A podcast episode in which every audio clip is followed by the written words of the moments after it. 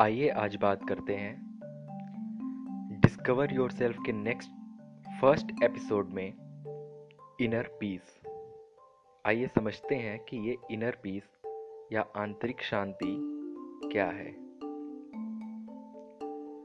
क्या अंदर की खुशी हमें बाहर की चीज़ों से मिल सकती है?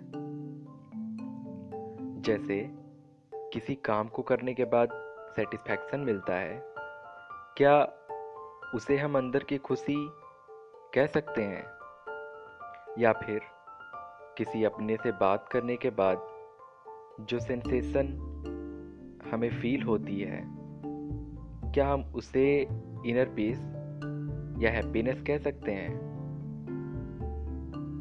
इनर पीस या हैप्पीनेस हम हर रोज सुबह से शाम तक इसी की तो तलाश में भटकते रहते हैं। है कि नहीं? आप कुछ भी कर लो, अच्छे से अच्छा खाना खा लो, अच्छे से अच्छा कपड़ा पहन लो, अच्छे से अच्छे लोगों से जुड़ जाओ, दुनिया की हर वो चीज़ पालो, जो दुनिया की नज़रों में सफलता की चरम सीमा है। पर क्या इससे आप हमेशा खुश रहोगे? इस बात की कोई गारंटी है? नहीं है। तो फिर परमानेंट हैप्पीनेस इसकी हंड्रेड परसेंट गारंटी कहाँ है? इस सवाल का जवाब तो मुझे भी नहीं मालूम। पर हाँ मेरे एक्सपीरियंस में इतना है कि इनर पीस अंदर की बात है। इसका बाहर की दुनिया से कुछ भी लेना देना नहीं।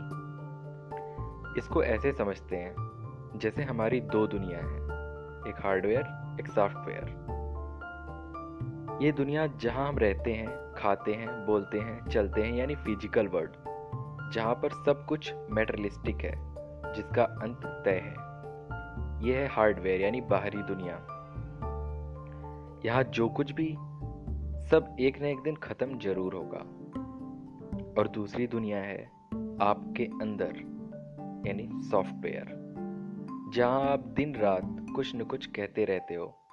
इवन ये पढ़ते या सुनते वक्त भी आप कुछ न कुछ कह रहे हो, जो इमेज के रूप में आपको नज़र भी आ रहा है। तो इन दो दुनिया दुनिया में जो बाहर की दुनिया है, यहाँ आपके कंट्रोल में क्या है? कुछ भी नहीं। सिवाय अपने शरीर के और शरीर भी एक सीमित सीमा तक, क्योंकि कब क्या बीमारी हो जाए, कौन जानता है? और अंदर की दुनिया में क्या है? जो आप कंट्रोल कर सकते हैं।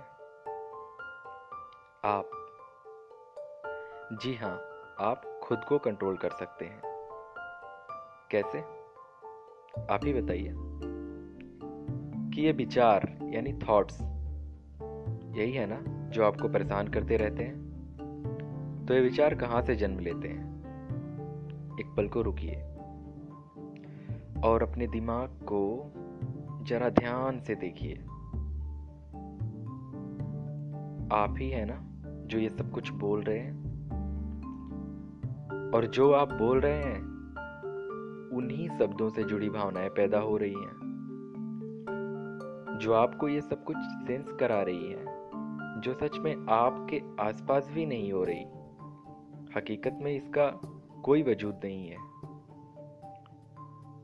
बाहर की दुनिया बेशक हमारे नियंत्रण में नहीं है, पर अंदर की दुनिया के मालिक आप ही हैं। क्योंकि आप जो बोलते हैं, वो विचारों को जन्म देता है, वो भावनाओं को जन्म देता है।